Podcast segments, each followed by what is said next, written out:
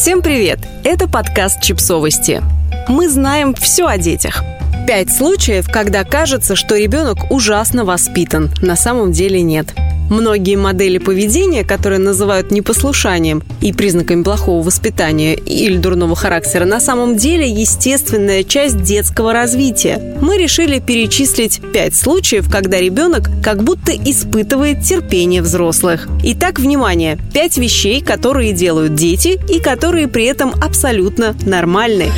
Неспособность совладать с импульсами. Говоришь ребенку «хватит швыряться», а он все равно бросает раз и другой. Знакомо? Детские психологи из Стэнфордского университета утверждают, что отделы мозга, отвечающие за самоконтроль, у новорожденных совсем не развиты и созревают лишь к концу пубертата. Согласно масштабному опросу американских родителей, 56% родителей были уверены, что дети младше трех лет уже должны уметь сдерживать свое желание сделать что-то запрещенное. Хотя в реальности большинство осваивает это умение лишь к трем с половиной или четырем годам. Почаще напоминайте себе, что дети не всегда могут справиться со своими импульсами, просто потому, что мозг еще не сформировался, и вы будете гораздо мягче реагировать на их поведение. Повышенная эмоциональность. Были ли вы когда-нибудь злобными, как голодный зверь?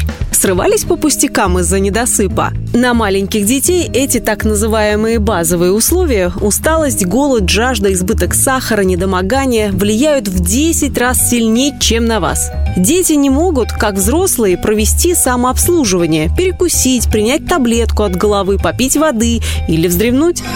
Крики – Став взрослыми, мы научились обуздывать и прятать самые сильные эмоции, а чаще просто задавливать их, психологически вытеснять или заслонять делами. Дети этому еще не обучены. У Дженнет Лэнсбери, специалиста по раннему развитию и обучению, есть прекрасный совет на случай мощных детских эмоциональных всплесков, визга, крика, плача. Она советует родителям «дайте чувствам место», то есть не реагируйте и не наказывайте детей, когда им нужно выплеснуть сильное чувство. «Я сам, я сама». Согласно модели Эрика Эриксона, описанной им в 1963 году, малыши от года до трех пытаются самостоятельно совершать действия, а вот дошкольники уже осваивают инициативу, строят и выполняют свои планы. И хотя нас раздражает, когда дети срывают еще зеленые помидоры и кромсают себе волосы, в эти моменты они делают именно то, что должны делать, пытаются строить и выполнять планы, планы, отделиться, принять собственные решения и стать независимыми, самостоятельными человечками.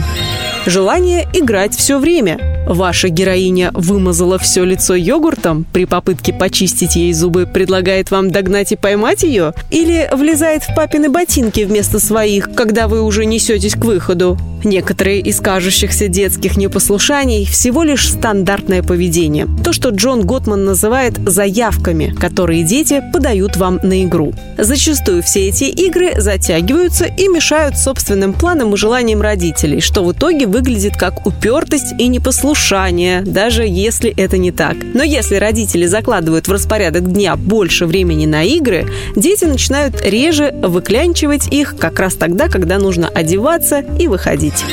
Подписывайтесь на подкаст, ставьте лайки и оставляйте комментарии. Ссылки на источники в описании к подкасту. До встречи!